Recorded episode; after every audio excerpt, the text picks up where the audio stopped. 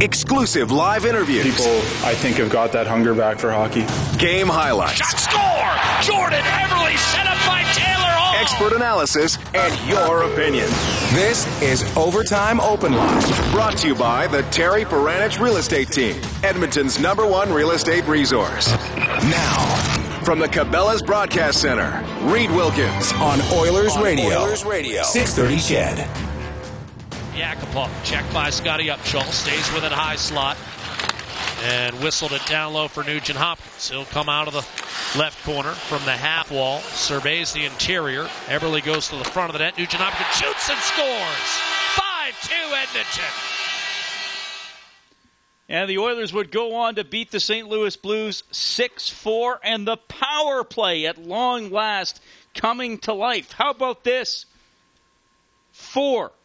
Yes, that's right. Four goals with the man advantage for your Edmonton Oilers. They go four for six on the night. Now, don't forget, coming into this game, the Oilers with the man advantage had had one goal in their last 14 games. They are able to get it going tonight, and they're able to beat the St. Louis Blues, who get a rough ride in Alberta. Don't forget, two days ago, they were beaten 7 4 by the Calgary Flames. Reid Wilkins with you. Rob Brown's going to join us right away. We'll get to Oilers head coach Todd McLellan in about a minute or two. Terry Paranych, real estate team, overtime open line coming to you from the Cabela's Broadcast Center as the uh, Oilers win for only the second time in their last 10 home games. They dropped off quite a bit here at Rexall Place. They do get uh, their home ice record back to 500 for the season. Mark Letestu gets three points tonight, the second three point game of his career. Leon Draisaitl on the board. Taylor Hall had an even strength goal. Nugent Hopkins scores twice, both on the power play. And Rob, it was uh, a night where, look, in the past we've talked about not necessarily the power play losing games, but costing the Oilers chances to get a point or two out of a game. Well, tonight they it allowed them to pull away in the second period, and those three in the second were really the key. Well, th- this has been a sore spot for the Oilers for, for a long time now, and we've talked about it in the, on our show, and the media has really picked up on it as of late. The coaching staff has talked about the fact that it needs to be better, and and it was tonight. And I believe it was Leon Draisaitl that you were talking to said they simplified things, and we talked between periods. The biggest thing I noticed tonight is a net front presence, and then shots at the net. And when the puck was getting on net, they had one or two guys there at all times. And that's how you score in power plays in the National Hockey League. You, every once in a while, you're going to watch on one of the sports shows at night and they show a pretty goal. But the majority of the goals are scored in the blue paint. You have the advantage because you have one man more than they do on the ice. So jam the front of the net, throw pucks and bodies to the front of the net, get a bounce, get a rebound, get a tip, get something.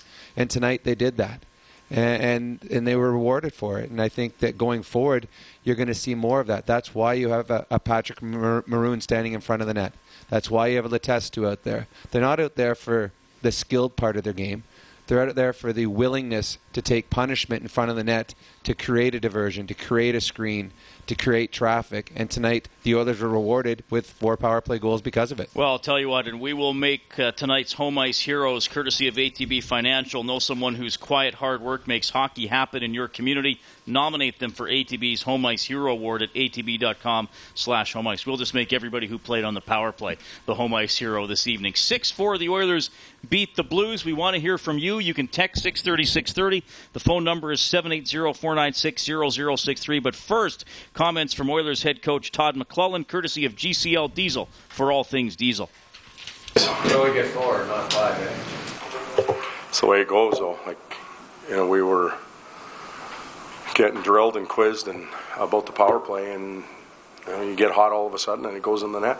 It, I thought the power play was. Um, it, it had an all-time high as far as urgency went, and it outworked the penalty kill. Was simple as that. We weren't cute, we weren't fancy. We shot, we got the puck back, scored on rebounds. Nothing fancy about it. Zone entries also. It seemed that your D got to the top of your forwards with speed. Yeah, we play, we practiced a lot yesterday um, on that aspect of it, and perhaps that helped us a little bit. You know, they're one of the top two penalty kills in the league. If you would have told me we were getting four and maybe five, I would have said you guys were in the lying room. But Other than a significant part of the third period, can you speak to the idea that the, uh, the, the three center, three line thing uh, seemed to result in you playing in their end of the uh, ice, drawing those penalties? Well, it's we haven't drawn a lot of penalties this year. It's been one of our downfalls, and um, you know perhaps that's because of the imbalance with with lines one and two, and then three and four. I thought Nuge had a hell of a game. You know, nice to see him back playing like that and feeling confident and getting rewarded. So we're trying the uh, the the three center monster, if you want to call it that, for a while. We want to see what we can do with it. We know we've got some other players that aren't in the lineup that can contribute. Benny Pouliot, in fact, would be an important guy.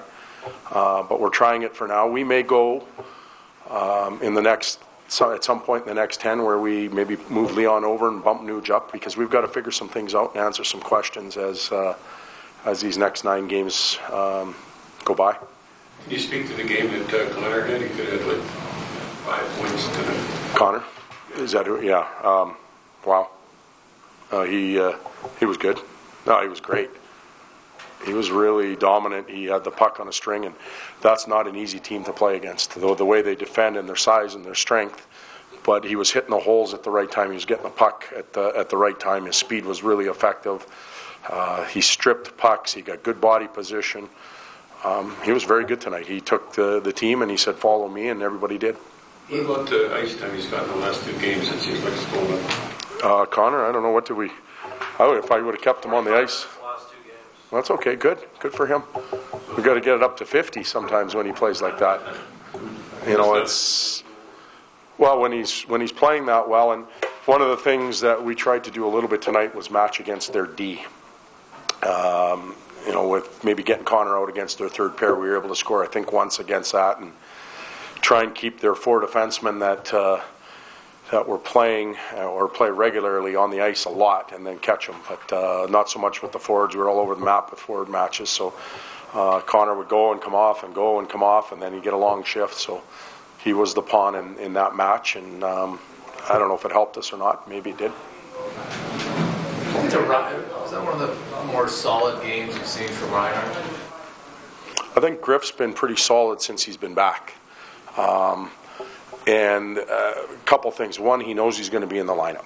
And that's that's important to a player. You feel a little more confident. You look around, you don't see many defensemen there, and you know you're going to play. And when you know you're going to play, you feel a little more comfortable automatically. Even if you make a mistake, you got to play again. And I think that helps Griff. I think he's played well since he's been back here. We see him being more aggressive, more assertive, making good outlet passes. I also think he has a real good partner right now. And uh, that partner's helping him out a lot. They're a good pair. All right, that is Oilers head coach Todd McLellan. 6 4 the final tonight. Rob, six goals.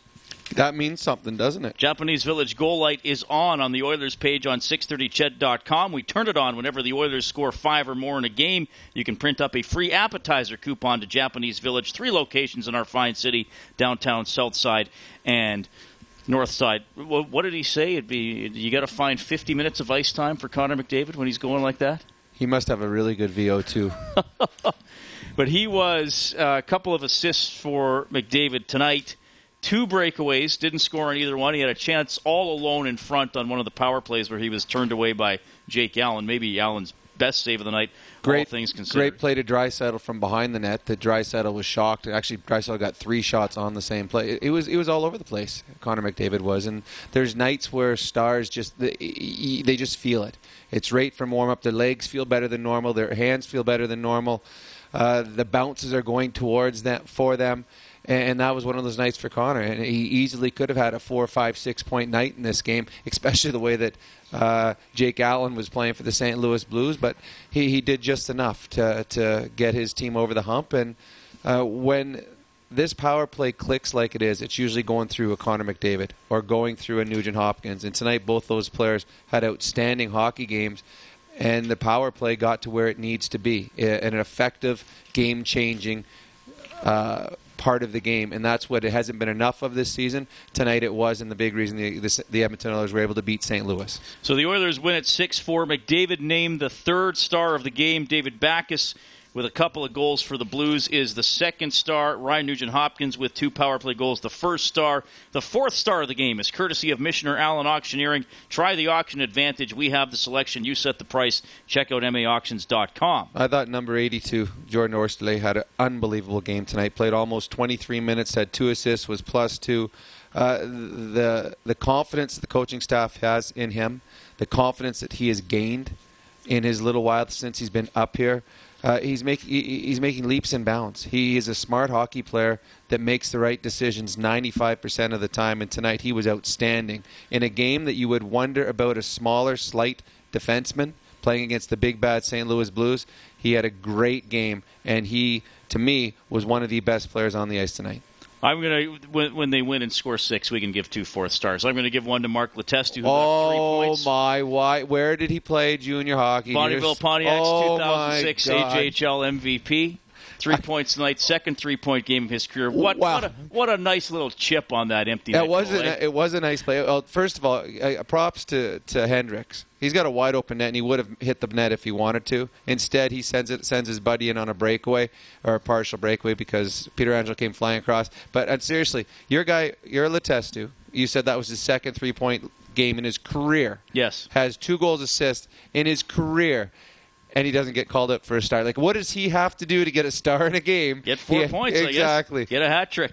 Oilers win 6 4. You're going to hear from Ken Hitchcock in a couple of minutes, but we have Daryl on the line, 780 496 0063. Daryl, thanks for calling. Hey, how are you guys doing? Very well. That's good. I didn't get a chance to catch the game. I heard a little bit of it on the radio, but uh, I'm kind of happy with the position that the Oilers are in, not based on the standings, but you know, moving forward with what they have uh, in terms of a blueprint. And I don't know what um, the, the future is going to hold for guys like Kassian or Maroon and what Chiarelli's expectations are. But um, one one question I had for you about the goaltending, and the other I just kind of had a hypothetical. But um, given the situation they're in right now with Cam Talbot and having obviously Anders Nilsson traded away, what do they look for in terms of backup next year? I'm assuming they're going to send uh, LB down uh, back to uh, Bakersfield, but what do they look for next year? I don't assume that at all. He's on a one-way contract now. You you can still send him down, but Chiarelli said he's come a long way towards being yeah. the number two guy. I I mean I think they'll bring someone in for competition, but I would not assume that he won't be the backup. I, I think that their thought process before the last two games was that LB was going to be their backup goaltender next year. Now he's had okay. a he had a, a poor game. Was it in Columbus, I believe? And then last game you know, two goals he probably should have had uh, against uh, Nashville. But I think, on all intents, they got a number one in Talbot, and they believe the LB will be their backup next year. Having said that. but that, do you do you think with him that he he actually needs another year of conditioning and seasoning down in the AHL, or do you think he's ready to be that backup? I think ideally he would get another year of, of seasoning. I just don't know if there's a, a backup that's readily available. Yeah. That is better than Brossoit. I mean, I, I, look, Anders Nilsson played really well till about December 11th. I mean, he won yeah. that game over the Rangers, but he wasn't that good. And then he just did virtually nothing after that. So Brossoit See, I think moving forward with goalie. I think with Talbot moving forward, I mean, he's only going to get better, and as our decor gets better, so I think will the performance and the and the response from Talbot. So, I mean, we may be able to offer LB another year of seasoning in the AHL I just wonder who they'd bring in. And then my other question was, uh, David Backes has always been that player that I love to hate. I mean, he's he's a great hockey player. He's always uh, he's fun to watch, but I hate when he plays the Oilers because he's always been really physical with them in the past historically. But you know, on the open market, when he becomes a UFA at the end of the year, what do you think a player like him fetches? And do you think it would be, uh, you know, he's a player that Chiarelli would go after? Well, I think he's a player that a lot of teams will want in their in their lineup. I mean, you talked about it. He's a guy you hate, and the reason you hate him because he's so effective against your home team. He's everything that all teams want. He can he can score. He, yeah. he's physical. He plays with a nasty size eh, side. He, he's obviously got some leadership abilities. He's been a leader here in St. Louis for years. The problem for a team like Edmonton signing him, one, Backes likes playing center. They have too many centers, and two, I think Backes at his uh, this part of his career will be looking to go for to a team that is going to compete for the Stanley Cup. If St. Yeah. Louis doesn't get it this year, then he'll be looking for another team that's going to give him the same opportunity. And I don't think Edmonton would be on the top of teams' list if they were putting on uh, team that is close to winning a Stanley Cup. So, yeah. Backes well, I don't. I don't think they're going to keep the centers they have for next year. I think he would be a very viable option for them, and I think you know, two to three years they're looking at a playoff picture that you know, um, looks pretty promising in comparison to some of the other teams when it comes to the talent that we have. Yeah, but three yeah. three years from now, that might be too late for Backes. And I don't, I don't say say that is a, a, for sure that they will not have these three centermen back here next year. I, I mean, yeah. the fact that they're going to start talking, or you heard um, Tom McLellan after the game, you know, we're going to move probably Draisaitl to the wing, get Nugent Hopkins to see what we have. Right there is an audition to see what they can do next year, and that's why they're doing it here in the last few games. I, I would not be shocked or surprised if all three centermen were here at the beginning of next season. Daryl, thanks.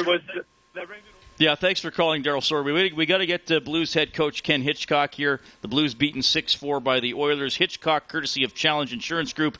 Challenge creates opportunity. We provide solutions. Fix two main penalties. Are you disappointed by that? Uh, well, I think the penalties are just a, a reflection of everything. Everything we're doing is uncharacteristic, undisciplined with our play and the style of penalties we're taking. We're just we're digging ourselves a hole with our undisciplined play and our undisciplined penalties, and then trying to dig out of it. It's it's a hard way when you're playing with this type of looseness. It's a hard way to win hockey games. You you might win a few of them, but I mean we're scoring four goals a game and losing. It's not a good recipe, and I think everybody in that room knows it. It's kind of what we're doing to each other right now that is a little bit uncomfortable. We're we're, we're having to mount comebacks and waste a lot of energy to come back in hockey games that that really, if we play the right way, we'll be in full control Now having two games to look at, any reason why the game's changed since Dallas? Yeah, I think we're looking at the opponent. That's the problem. We're looking at the opponent and not looking at ourselves, and that's what we got to change. That's the number one thing. It's about us at this time of year. It's not the opponent, and we're and we've been really guilty of that, and that's unfortunate. And that's it from Ken Hitchcock. Scott Johnson working the Blues dressing room tonight. Oilers win at 6 4. We have Doug on the line who's going to finish the play tonight, so he already has 50 bucks to Panda Hut Express. Doug, though, before we do the contest, what's on your mind, man? Well, actually, you guys kind of stole my thunder a little bit talking about going to next season with the centerman and whatnot, but uh, talking about that, was there, I don't know if it was a bar rumor or somebody was suggesting that early in the year, uh, the owners were looking at uh, or asking about Seth Jones for Nugent Hopkins. Uh, is that? Do you know if that was kind of out there, or was it just talked about, or does anybody really know that? Well, it, it was a rumor. I don't think the trade was ever close to be to being made. Okay, but I, I guess what I'm, the point I'm getting at is there was talk about moving the Nuge for something, uh, you know, whether it be another defenseman. And going into next year, like you guys mentioned, I'll be surprised if all three centermen are here, unless you just can't make that deal. So if that happens, uh, geez, how do we look going into next year with three offensive centermen? Is that is that doable, or what do you guys think? Well, the the Pittsburgh Penguins won a Stanley Cup with Crosby, Malkin, and Staal, three centermen, right. And lasted lasted a couple of years. I mean, right. the, the thing is, a Draisaitl can be a very effective winger as well. Absolutely. So Absolutely. that I, I don't think personally that if all three are here next year that they're going to go line one, line two, line three because the Oilers will not have enough wingers to complement the skill they have in the middle. Exactly, but at the same token, I don't mind keeping all three just because the fact you, you know you're going to get an injury somewhere at some time, right? Uh, Chicago, they've got other guys that are playing wing that can also play center. So, good example right there. Of, uh, uh, it doesn't it doesn't hurt to have a little bit more in the cupboard, so to speak. Well, no, I. I mean, I, I think that where the Oilers have been the last number of years and where they are this year, that I don't think anyone outside of a Connor McDavid is really safe if the oh, right, no, if right. the right deal comes along. But I do believe that uh, I, I just personally think that all three centers, I, I could see them coming back next year. And one of them just moving to the wing, and that, that one would probably be Draisaitl, who I think is very effective on the wing as well as down the middle. All right, Doug, we uh, got to finish the play with you here. You've already got the Panda Hut Express gift certificate for 50 bucks. If you're right here, you qualify for the grand prize draw. 1000 bucks to Integra Tire Auto Center. Love your ride with Integra Tire in Edmonton, Sherwood Park, Fort Saskatchewan, Stony Plain. Hammered in by Letestu. Rattles around the glass, and Magnus Paajarvi tried to steer it out. Oesterle shot it right to the pads. Pucker in it back in a rebound. All right, goal or no goal? It a little scratchy, but I think that that was a goal. Hammered in by Letestu. Rattles around the glass, and Magnus Paajarvi tried to steer it out. Oesterle shot it right into the pads. Pucker in a rebound. Score! Taylor Hall! Ooh, not a power play goal. Good one, Matthew Panashik, and good one, Doug, figuring that out. That was the one that made it 2 0 Oilers. They go on to beat the Blues 6 4. Plenty more to come. You're going to hear from Mark Letestu and Connor McDavid. Oilers back in the win column on home ice. Terry Paranych, overtime open line from the Cabela's Broadcast Center. Live from the Cabela's Broadcast Center, this is the Terry Paranych Team Overtime Open Line on Oilers Radio, 630 CHED. Oesterle comes off, replaced by Sekera at the point. He takes a pass from McDavid and shoots, deflected once, save, rebound, score. Mark Letestu is off the schneid. His first goal in 25 games regains the lead for Edmonton. It's 3 to 2 Oilers with their second power play goal of their night. They would go on to score four with the man advantage, and the Oilers knock off the St. Louis Blues 6 4. Back into the room for GCL Diesel for all things Diesel, and here is Mark Letestu. Two on one shorthanded. They had a dive there. Yeah, it was uh, a little more tense than we needed it to be. I think. Uh, obviously, the major penalty there, you don't want to you want to limit the opportunities, but uh, you know, obviously they're pressing, they're cheating for it. So uh, more opportunities. We gave more opportunities than we would have wished, but uh, it's nice to finally hold on to one, uh, seal one up here at home. On the two on one with five minutes, were you thinking, oh, Christ, you had a dive there to get a piece of it with your stick? No, I, I didn't get anything. Uh, Cam made a great save. I was just trying to take away the passing lane. If, if anything got through our D man, uh, just trying to be there for it. But, uh, you know, again, an opportunity we wish we wouldn't have given up. And you scored in uh, well since you scored? Yeah, no, it's nice to get two brings the brings the average up over the, the last few games. So it's nice, uh, especially under the circumstances, that power play goal, uh, you know, in the empty netter to kind of put it away. Uh, you know, Maddie makes a pretty unselfish play there to pull up and pass. So uh, it's always nice to help out and get a few goals for the guys. So what happened on the power play tonight that didn't happen over the last 20 games? Puck went in. no, you, in particular, our, our, net play was was really good. I thought. Uh, you know, pucks were getting to the goalie, and we were getting those second and third opportunities. Uh, and I think a lot of that set up the, the plays that came after, you know, the tip with Leon and, and some other things. So uh, I think getting the puck through the net was, was, the biggest thing, and then winning some battles around there for some goals. And when you get one wiped out on a power play and you still score a few seconds later, you're probably thinking, that's tonight's our night, baby. Yeah, well, and the way it's gone, uh, we were due for one of these, and uh, you know maybe some some justice there for Leon to have one taken away to go right back out and get one. You know, for him, I'm sure it feels pretty good. But yeah, the power play got rolling tonight. Uh, hopefully, it'll change the percentage numbers a little bit. What did it take just to hang on in the end there? Because I know you guys expected a big push from the Blues, and they did. They did have a bit of a push there. Yeah, they, they certainly pushed. Uh, you know, they, they came hard, uh, exactly like we expected. Uh, you know, getting that power play goal early for them too, something we really didn't want to allow, but it gave them life right away, gave them hope.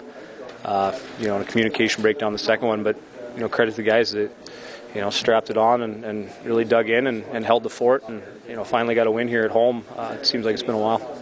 Read that smart test too. Thank you, Brendan Ulrich. Working the Oilers' room. Edmonton wins 6 4 over St. Louis. Along with Rob Brown, I'm Reid Wilkins. We'll go back to the phone lines, and we have JP standing by. Hello, JP. Do we have JP standing by? Apparently, we don't. All right. Well, we'll move along then, and we'll bring in Scott. Scott, do we have you there? Yeah, you bet. I'm here, guys. Uh, great job on the show. You guys should get a raise, I tell you. nice work. hey, listen, I got a few comments. I was at the game again tonight. One thing, first of all, the Blues defensive game. I'm really impressed by the way they play the defensive game, particularly on the power play on the four on four. You really see how the defensemen move back to the blue line and create time and space.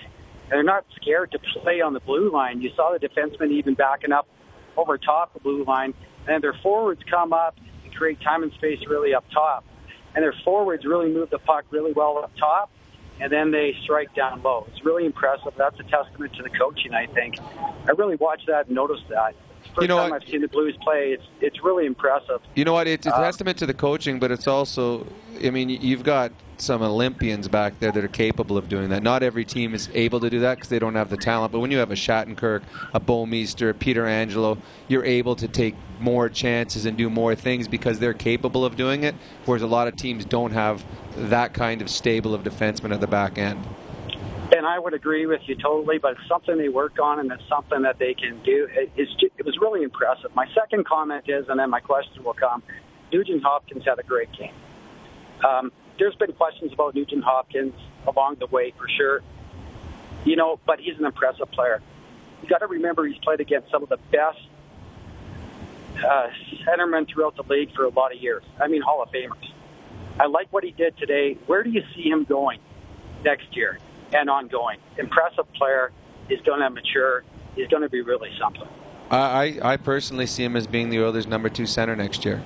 I, I think that McDavid will be number one. I think Nugent Hopkins will be number two, and Leon Draisaitl will be playing a wing on one of the two lines. And I think they'll have all three of them back next year. That's just what I think. Um, but obviously, this summer, something's going to happen when the team finishes in 27, 28, 29, 30, wherever they finish. So, but personally, I think Nugent Hopkins will be back here next year as the number two center. And you're right, Nugent Hopkins has played. He's been the number one center here for the last couple of years, and he only has gone against the other team's best centerman and the other team's best defenseman. Yeah, Now that's going to and be Connor McDavid. And now. remember, those best centermen are Hall of Fame. Yeah, and right? now I that'll mean, be they're- I mean, they're turn. unbelievable players. Yeah. It's impressive, right? He's going to grow. I'd like to see him back next year. Thanks, guys. Good Right job. on. Thanks, Scott. We appreciate you calling, and I believe we do have JP back on the line as the Oilers beat the Blues 6 4. JP, do we have you this time? Well, um, I am sorry, my uh, my phone. I hit the mute button. A couple too many charades tonight during the uh, celebration of a great win tonight, but I messed up. I apologize. It's great to hear from you guys. Uh, just want to quickly uh, say tonight, there is no way we trade the Nuge. I, come on. There was a few moments tonight, and I'm going to take a bit of flack tonight for this comment. But I get confused sometimes with McDavid and uh, the Nuge on the ice. I know it might be nine, but they both they both move. The agility of these two guys, the way they move back and forth, I love this. The Nuge is is here to stay. Any fan, any blogger out there going, yeah, yeah, get a nice, uh, get a nice phone. Stop typing. I'm tired of reading your garbage. There's no point to write this. There's no point. Rob, you know it. You can't find. You cannot find these guys. I mean, this is a this is a class class A two way player who can snipe. You do not get rid of this guy. He's great with the ball. I mean, when you are when you are thinking about the Nuge, you start thinking, oh, that's oh, he's just an average player. Oh, yeah, compare me to Dassus, please. But I want to say right now, the Hall tonight, the Hall tonight. If this guy would play like this every single night, again going back to the blogger in the Edmonton, there would be no plunking of keyboards. If Hall played like this every night, this guy was flying tonight. I loved it. It was a great game by the Hall. I had to say this. I'm tired of everyone on this guy's case, and I'm tired of everyone going, "Oh, we got to trade Nuge." Never get rid of a guy like this. Are you crazy? Anyway, Reid, Rob, love it. You guys have a great night. I'm going to buy a nice bottle of rye right now. Okay. All right, JP. Hope you're not driving, though. Oilers uh, win 6 4 over the St. Louis Blues. Rob, the record for most power play goals by the Oilers in one game is five.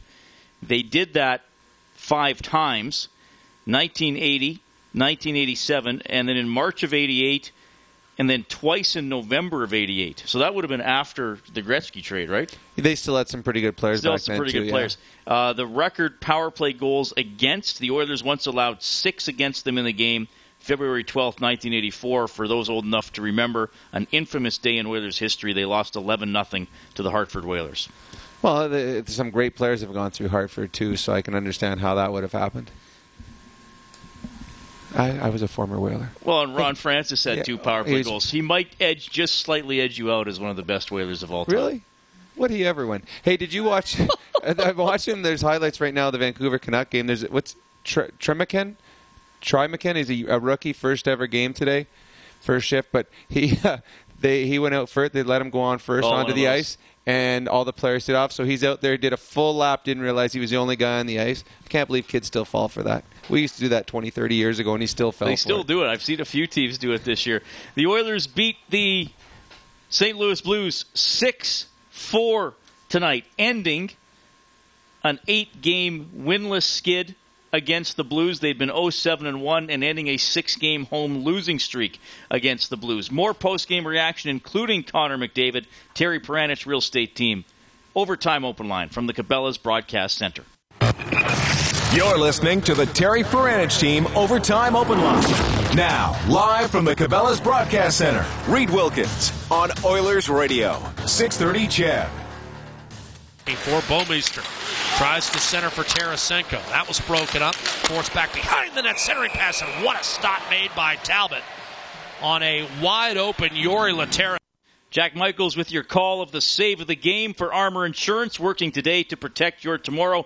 Cam Talbot gets the win. He makes 24 saves. The final shots tonight, by the way, were 28 27 in uh, favor of the St. Louis Blues. We've seen Talbot be a key part of Oilers' victories, especially recently, Rob. I mean, he didn't have to be spectacular tonight. It's not a lot. You you allow four and, and still get the win.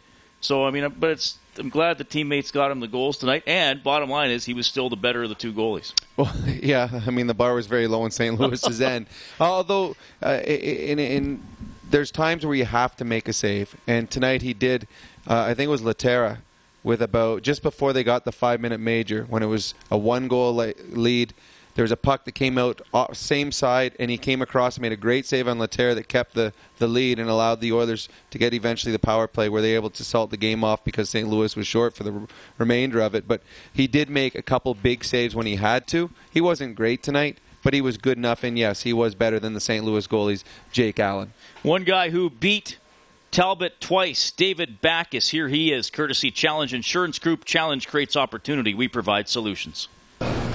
David, you guys usually have a really solid penalty kill. I guess today, just kind of let you guys know. Yeah, and uh, you know their power play was struggling, and we let them breathe a little bit, and then they got to display all their skill with uh, you know five that they put in, one disallowed. But uh, that's that's not us when we take penalties that we need to take because we're denying scoring chances or in desperation. Uh, we normally pick each other up and kill those off. Today we took penalties that were less than disciplined, and uh, they made us pay time and time again. And you know we, we do a decent job of playing a, a third period the right way, playing on on our toes, get a power play goal to start, and then uh, find you know a one goal game in the last seven eight minutes and had a few chances. Just uh, you know dug ourselves too big of a hole today it just seemed look they looked like they were doing just it was a simplistic power play, throwing pucks on net and, and getting rebounds. There's there's no secret to uh, scoring goals on the power play. It's shoot the puck, get some bodies around the net, and uh, we are talking on the bench. It seemed like every time they got a shot through, it was a fortuitous bounce to somebody with an empty cage, and they were burying it. And uh, we had to get in more shot lanes, not let them set up in the zone. I think on the major penalty, we did a that was back to our power play, and you know that's maybe a good sign going forward, but uh, you know, we needed to reset after the first one goes in and, and not wait for four of them to go in. That's just too big of a hole to, to dig out of. Am I saying that you guys did get two quick goals in the third period? It Looked like you guys had the momentum and improved pretty. Yeah, you make it a one-goal game uh, after the first 40 minutes we played. You, you say, okay, let's. Uh, you know, we've got the momentum, and, and, let's keep playing our game, and the dam will break. But uh, you know, we we again don't don't capitalize on a couple chances. Their goalie makes some good saves, and uh, then we, we got to kill you know five of the last six minutes, which is tough. You know, you still we did a good, good job, got the kill, and you're going to have one minute six on five. Just uh, you know, they get they get it out, get it in the empty net, and uh, that's all she wrote. Any concerns that this comes on the heels of what happened in Calgary? Well, they're both uh, you know we're playing teams that are really nothing to lose, that are playing free, and and you know you got some guys that are dying to earn a spot for next year. Some other guys that are, you know, freewheeling, playing loose, and we just we refuse to play our game the right way for 60 minutes, and we play loose and, and try to play that end-to-end game. You know, they've got they've got so much skill on their top end that uh, we just can't do that, and then we're taking penalties, and the result is, uh, you know, four points we don't get against teams that you know with great efforts. I think we'll, we should secure two points after you know really beating four of the best teams in the in the conference before that. So uh, kind of a reality check here that there's no there's no gimmies at all. There's no easy games, and we got to bring our A game no matter who we're playing and lay it out there and see what happens. And tonight we didn't do that. Thanks for this. Scott Johnson working the Blues dressing room. That is David Backes. Two goals tonight, but not enough. The Oilers knock off the Blues 6 4. You can also text us at 630. 6:30. McLovin says the Oilers played a solid game tonight. Good pressure in the offensive zone, solid goaltending. McDavid created chances with his speed. His speed is one of the greatest factors of his game. The five minute major was pretty weak, though. The Oilers didn't play that great during it, and it was hard to watch. Letestu had a clutch game. Welcome back, Nuge. That is from McLovin. I couldn't stop giggling on that handle, McLovin. You know, it, the five, we talked with Bob after the game upstairs about the five minute major. It, it's tough because you know you've got the lead. You don't you, need, you don't need another goal. The five minute major more or less takes you to the end of the game. So you're a little hesitant on the power play because you don't want to make a mistake. You don't want to have a bad bounce. You don't want to get a shot blocked. So you're not as aggressive. And I think that's what you saw in the last five minutes. I know another goal would have salted the game away, but you're just always in the back of your mind is I don't want to turn this puck over and force something. And it, and it showed as they were a little hesitant on the last five minutes. So I take I throw that one out and just look at the rest of their power plays, which were outstanding tonight. And that's our adjustment of the game for Alberta's chiropractors. Life is the roughest game of all. Feel better, move better, live better with help from your chiropractor. Visit albertachiro.com. They move the puck more quickly on the power play. They even took a couple of one timers. They got pucks through from the outside and they had net presence, and that added up to the four goals. Well, they, they simplified it. They got back to just a basic power play get the puck to. Uh, the middle of the sides and get pucks on net with a guy in front. Look for tips. And and tonight we saw a little razzle dazzle, a little uh, Sedin type goal. Is uh, Connor McDavid got it on the sideboards, and he the high tip from Leon Draisaitl in the slot. We see the Sedins do that all the time, and tonight they found success with that. And if you can, if you if you're throwing pucks on net and you got net presence, you can try things like that, and they did with success. So it, it was a good night. A lot of players that needed some offense got offense tonight. 6 4, the Oilers win it over the Blues. We have Connor McDavid's post game reaction up next. Terry Paranych, overtime open line from the Cabela's Broadcast Center. Live from the Cabela's Broadcast Center, this is the Terry Paranych Team Overtime Open Line on Oilers Radio, 630 CHED. Sekera winds, fires, and a save made by Allen as the rebound hopped over the crossbar. McDavid with 35 seconds on the NMAX power play. Slap pass, one-timer score! A beautiful redirection, and Draisaitl got a power play goal after all. It's 4 to 2 Edmonton. Draisaitl in his 100th NHL game picks up his 18th of the year. All right, and the Oilers would go on to beat the Blues 6 4, four goals on the power play. That goal coming 37 seconds after Draisaitl had thought he had scored. They wound it back, reviewed it, and Taylor Hall was offside, so they go back on the power play and wound up scoring anyway. You know what I, I liked about that coach's challenge? It took 10 seconds. And I, I mean, every challenge should be like that. It, you see the video, oh, yeah, it, it, was offside, let's call it back. I mean, it was the right call. Um, I, it, I think that that was one right when it happened. I think the St. Louis Blues are in the back there. Okay, that looked offside because it did look offside from the beginning. Whether or not it was going to be or not, it looked it. So they had that in the back of their mind. But it was a, it was a tough break, and it, it always sucks when I mean you, you score a goal, you're excited. It's hard to score in the National Hockey League. You get a goal, now there's you're down because you didn't to be able to go back out there and all of a sudden get it again. Good on Leon. Uh, I, Leon had a tough night tonight. It was one of those ones where every bounce went against him. He takes two penalties early in the hockey game, both on uh, things that don't always get called. It seems like every time he steps on the ice, the other team scores. But he comes through and gets an important goal at the time for the Edmonton Oilers. So a tough night that uh, was a little lessened by uh, the two goals, the one that counted.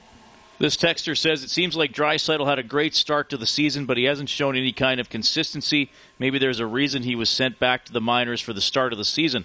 Maybe his value would be good enough to warrant keeping Nuge and still get a solid return. I question Draisaitl's drive. That's a text to 636. Yeah, I, I don't question Draisaitl's drive at all. And the fact that he's big and strong, uh, that's why you want him on your team. Uh, if, if he's going to be slotted as your number two center, now you got a big, strong center. Uh, yeah, his he wasn't going to have the same season that he had at the start of the year. He was he was on pace with Patrick Kane, and this is his first full season in the National Hockey League. He is going to be a very good hockey player for a long, long time, and it's hopefully will be with the Edmonton Oilers. Oilers win 6 4 over the Blues. Connor McDavid, I think, will be a very good hockey player for a long, long time. Two assists tonight. He has 38 points in 36 games, and he's standing by in the Oilers' room. Really on my mind. Um, you know, it's something that uh, I definitely don't expect. Um, I'm just trying to play the best hockey that I can, and um, you know, if uh, if it happens, it happens. If not, um, you know, it's not expected anyway. So. Um, it'll obviously be a, a great accomplishment and, and uh, it'll be something to feel proud about. But um, I'm just looking to, to, play my game, play within the system, and you know have a big finish with the Oilers. How about the uh, this three center thing? Seemed to work pretty well. Yeah, I think uh, it presents a challenge for, for their team on, on what they want to match up against. Um, you know, the, you know, we have three good lines right now, and um, you know tonight was a good example of what uh, what could happen when um, everyone's playing well. So um, you know, it was good to see. Connor, was that about as good as you've seen this power play play all season long? Uh, yeah, for sure, for sure it was. Um, you know, I think uh, we've been getting our chances, like I kept saying, but um, you know, it's good to finally see them go in. And just how differently did you guys play the Blues as opposed to you know in October when it was really early in the year? Yeah, I think uh, our team has a, a certain confidence. Um, you know that we definitely didn't have at the beginning of the year.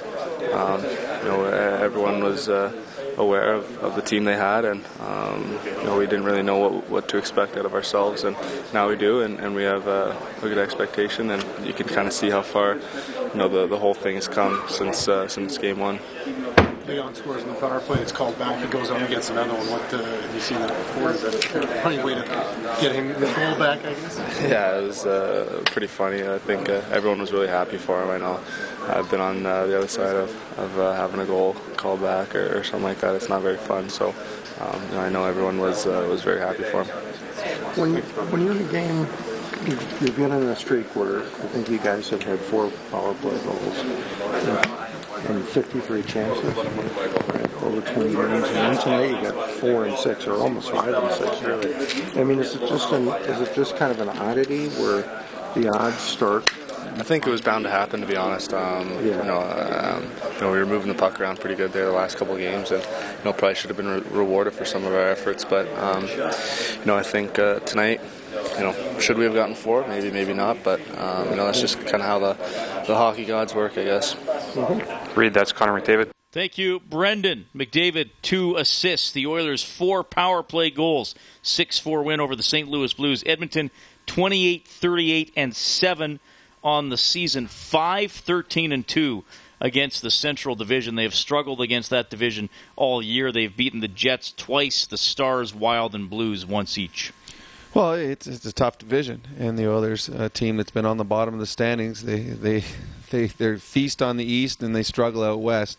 If they want to be a successful franchise, if they want to be a playoff bound franchise, they've got to learn to win in the West and uh, tonight it's just one game, but it's a game in the right direction. You can text us at 630, 630. The phone number is 780 496 0063. Martin says Laurent Brossoit has already seen the American Hockey League. I think he'd benefit from seeing elite players at practice every day more than going back next season. We had a caller ask about that earlier. Well, eh, the one thing that the other last game he let in two goals from James Neal, both beat from fairly long range, probably once. Well, he the second one especially should yeah. not go in. Well, neither should the first. Uh, yeah, there's two goals that shouldn't have gone in. The breakaway's fine. Yes, but that's the one problem with when he's playing in the American Hockey League. He doesn't play against guys that can shoot the puck like James Neal. Because if you're a, fa- a fan of Nashville, you're thinking, well, those are just great shots. I mean, fantastic shots by Neal, and they were. Uh, so the the fact that and, and there's a great text by that uh, texter there LB practicing on a consistent basis is going to see those kind of shots from a McDavid, from a Hall, over and over again because you don't see those in the American Hockey League. It is a it is a big step down. So uh, the goals that he let in against Nashville the other night, maybe after a full year of playing up in the National Hockey, practicing with this type of players, then he won't be surprised at the speed and the velocity of some of these players and how f- hard they can shoot. Derek texting in Oesterle is being successful because he's doing the same things that Brandon Davidson did. I feel like I'm watching a Davidson clone out there. That's from Derek. Well, you know, it's it's they they went the same route. They got their uh, some good time down in the minors, learned their trade down there. So when they came up here, they were confident. They weren't thrust into anything. Uh, Oesterle just he's smart. He just does smart things with the puck. He moves it in the right places. He doesn't put himself into trouble. If he senses trouble, he gets the puck out of harm's way, uh, and he, he can skate himself out of trouble when he when he finds it.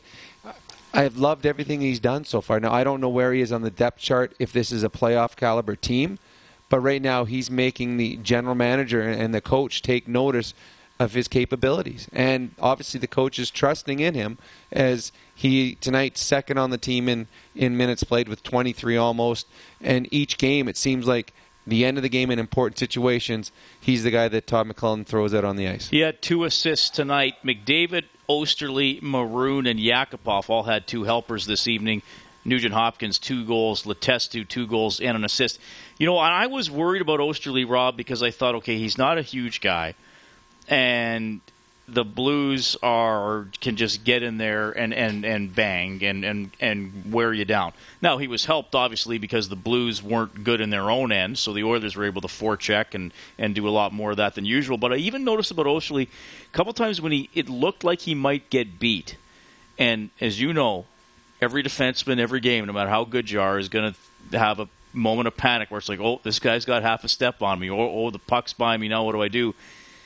But his I liked his recovery. And it's and a lot of it to me was the was the old thing you're taught when you're first learning to body check as a as a kid, play the man, not the puck. He would get himself back into a position where he'd be in the way, and it wasn't about delivering a big check or trying to drill your shoulder into a guy and knock him into the into the fourth row. It was just quickly getting back into that right spot, worrying about getting in the man's way, and, and then see if he can take the puck away. And a couple times he was able to do that against bigger opponents, a little bit of a rub out or body position, and then take the puck away. Well, Jordan Oesterle knows he, he's played with this size for uh, for a number of years, and he's known that okay, if I'm going to be a defenseman, I, have got to be able to separate the player from the puck, and I'm not going to be able to do it uh, in a physical way because I'm not going to knock guys over. It's like a uh, down the street Johnny Gaudreau. He knows that he can't go in the corner and beat a guy physically, so he's got to be smarter than that guy. Well, that's what Oesterle's doing. He's being smarter than the guy that's coming down on him. Okay, I'm going to get body position. I'm going to place my body in the in a in a spot where he's got to come through me to be able to get to the net. I'm going to use my stick. He's very, very good with a stick, Jordan is. He gets stick on puck. He forces the guy carrying the puck to alter his course because the puck is now coming right into Jordan's stick. So Jordan pushes the stick out, and all of a sudden that guy's got to now move into a different direction, probably one he didn't want to go into. Uh, he uses his partner well. He's also a guy that you like as a partner because he gets himself open. So once you get into trouble, he's ready for the pass over, and now he can get you out of harm's way um, he's done a lot of good things. And I think he's another, like Brandon Davidson, another surprise for the Oilers. They thought, okay, this guy, you know, we'll see. Me, he'll be a depth player. But now you're seeing, oh, actually, whoa, he's more than just depth. He's a guy that we can put in the lineup and play important minutes and feel comfortable with. Oilers win 6 4 over the Blues. We have Brent on the open line. Brent, thanks a lot for calling. Go ahead. Hello. Hi, Brent. Hey, I was just wondering. Uh, I've been watching a lot of. Well, I only get to watch so many games. The rest I listen to on the radio, and uh, I love listening to you guys after the game, and kind of pisses my wife off a little bit, but that's kind of the way it goes. But uh, I was just thinking, uh, Leon Draisaitl, he's a really good player. He showed flashes early on, but uh, does it seem to you like he's got that uh, almost like he's almost like a Russian? Where when he wants to show up, that he he plays a good game, and when he's not really driven, that he doesn't uh, he doesn't give it 110 percent. No, I, I don't see that. I think that there's a number of players that have had up and down games this season. I don't think you can look at anyone in the Oilers lineup and say, all right, he's been consistent all year long. I mean, when a team's in 29th place, you're going to have a lot of inconsistencies. I think he's a kid that's going through his first full season in the NHL.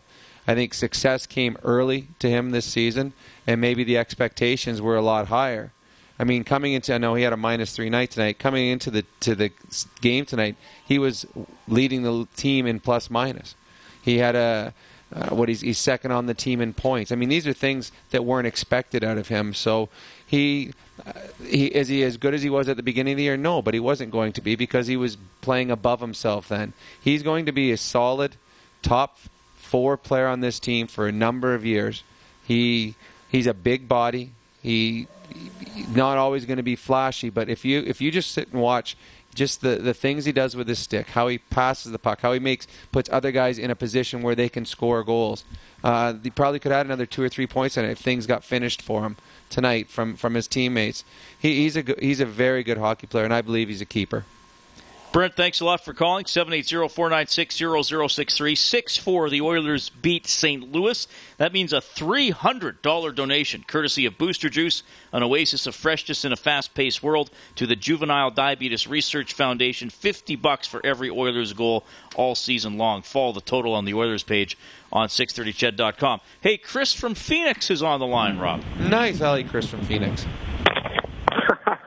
Hey, I feel special. I should, like I said, I should have my own dedicated line for some reason. You know, Nice. you guys, you and Rob talk about how uh, you know uh, one of you guys, uh, if they made a movie, you know, I'll I'll, uh, I'll be that uh, Zach Galifianakis guy calling in or whatever. But, uh, Nice. um, uh, great, great win tonight. Uh, I, I hope that some of the the people, uh, the the sports writers in town that uh, want to uh, trade away Nuge and move away Nuge, uh, cough, uh, spec, uh, kind of watch tonight's game and realize what depth what depth does for a team uh, when you have like Letestu playing on the fourth line where he's supposed to play, and he's not, uh, you know, playing a, a couple of spots up in the lineup.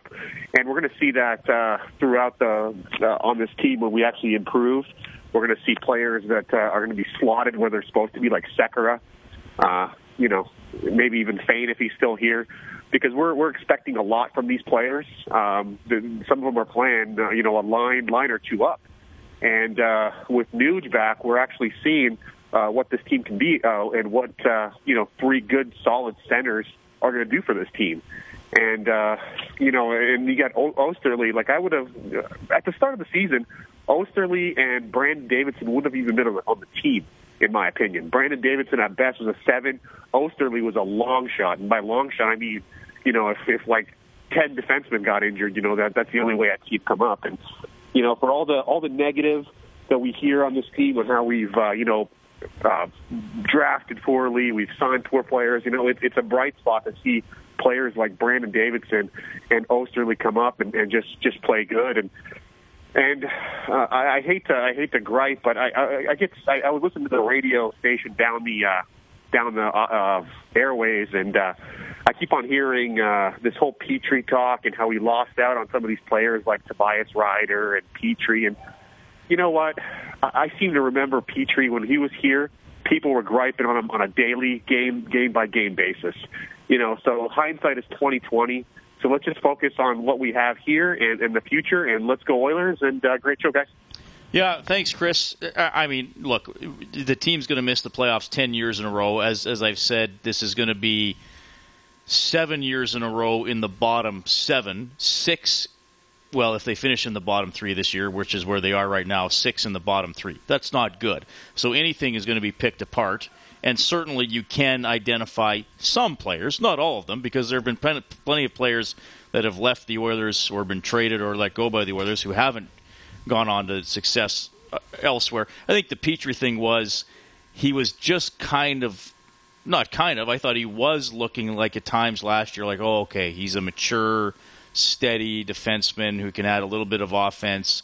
And then it's like, oh well, we either trade him or lose him to free agency, so they traded him for, for draft picks. So I, I understand that criticism. It hasn't gone well, obviously, for Petry this year in, in Montreal with that new deal you know, I, I'm certainly not writing him off, but but sometimes it's just Rob the ebb and flow of a career. I I mean, it'd be nice to say when a guy gets 90 points in his fourth year, okay, he's going to get 90 for the next 11 years. But I mean, it never it never works out that way. With very few guys does it work out that way year after year. Well, no, the guys that it works out to are the guys that are making eight to ten million dollars a year Right. because they do do it on a consistent basis. So uh, there's there's been moves that the Edmonton Oilers have made over the last five to eight years that were very good moves. There's been moves that they made that turned out to be horrible moves, and I don't think there's a GM around the National Hockey League that can claim a 100% success rate when it comes to signings or trades. Uh, when you're on a team that is at the bottom of the standings, those moves are obviously criticized more and they're looked at more. When you're a first place team and you make a bad move, oh, don't worry about it. We still got these guys. Right. When you're in last place, all of a sudden everybody's uh, pointing it out even more so. So, yeah, the, the, the critique is going to be much higher on the Edmonton Oilers because of where they are, and any mistake that has been made is going to be magnified. Texter here says Sekera had a hard time getting pucks through for a period and a half, which is par for the season. But when he did get it to that magic, how hard is it for a pro defenseman to find a lane? It's hard. It is. I mean, the every team's especially well penalty killing five on five the forwards are told especially the wingers get in a lane get in a lane. Uh, it's not as much going it used to be you go out and you, you, lay down and, and hope the puck hits you. Now it's all about angles. Okay where's the puck has to go to the net this way so i'm going to be in this lane. Now having said that defensemen are now taught to move across the line. Change your lane change your stick angle you know fake do all kinds of different things because you do not want the puck blocked I do believe that Sekera, and I haven't seen the whole league, but he has probably one of the highest ratios of shots on towards the net and shots that hit shin pads, and it's something he certainly has to work at because you see when you have net presence and his shot gets through, good things can happen. But too many of his shots are blocked and don't give the uh, the team the opportunity to move the puck around the net. So it's something he certainly needs to work on. He had three shots on goal tonight and three attempts blocked. The Oilers win 6-4 over the Blues. If you missed it, the power play only had one goal in its last 14 games, had four goals tonight. And we were talking about Jordan Oesterle. You will hear from him when we get back. Terry Paranych, overtime open line in the Cabela's Broadcast Center. You're listening to the Terry Paranych Team Overtime Open Line. Now, live from the Cabela's Broadcast Center, Reid Wilkins on Oilers Radio, 630 CHED. Well, of course, the bulk of that damage was when the Oilers scored three on them in the first period of a game. They won, and that was really maybe the last great NHL game Nikolai Khabibulin played. Reach shot, score!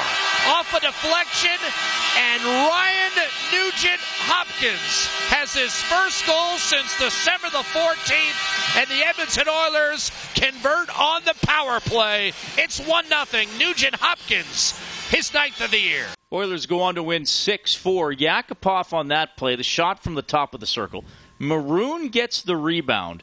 And I thought that was really a, an alert play, Rob, because, look, for my years of watching hockey, when a player gets the puck seven feet from the goal line, regardless of what direction he's facing, he's going to try and jam it in or, or, or, roof it. But Maroon recognized there was a better play there. Uh, he did. He's a smart hockey player, and that's something that they've probably been practicing. They they know that if the shot's coming from the side, then the guy, the Nugent will be coming down towards the net. So Maroon, and the thing that Maroon can do that a lot of players can't is he can take that extra second. You know, when you're that size, you can have a body draped over you to make that, that play. Like if it's a Yakupov or a Nugent Hopkins or someone that has switched places, well, they don't have that extra second to make a play because they're going to get just engulfed by whatever defender's there. But Maroon's a big man. He can use his body positioning to allow him to make the play. And it was a great play. I mean, if you watch the replay, Jake Allen does not move. When it goes out to Nugent Hopkins, Nugent Hopkins has the entire empty net to shoot in because Jake Allen thought that Maroon was going to make the play towards the net. When he didn't, Jake Allen was lost. Nugent Hopkins had two, both of them from Maroon and Yakupov. We were talking about Jordan Oesterle. Good game for him. He had a couple of assists. He played 22 52. Well, uh, nice to you know hang on in the end, and I know you guys expected a big push from the Blues there, and they gave you a push in the third, but nice to get the job done. Yeah, no, it's definitely re- rewarding to get, get, the win, and, and we knew going into the third period that they were going to come at us with everything they had, and they did that, and uh, I thought we weathered the storm pretty good, and we came out with the victory. For them getting that, that first one early in the period really gave them some life. Yeah, definitely gave them a little boost of confidence and gave them that that little hope that they had a chance, and, and I thought we battled back and weathered the storm really good. For you personally, I mean, you're playing one of the best teams in the league, and uh, you're trying to hang on to a lead. Uh, how did you feel you did out there?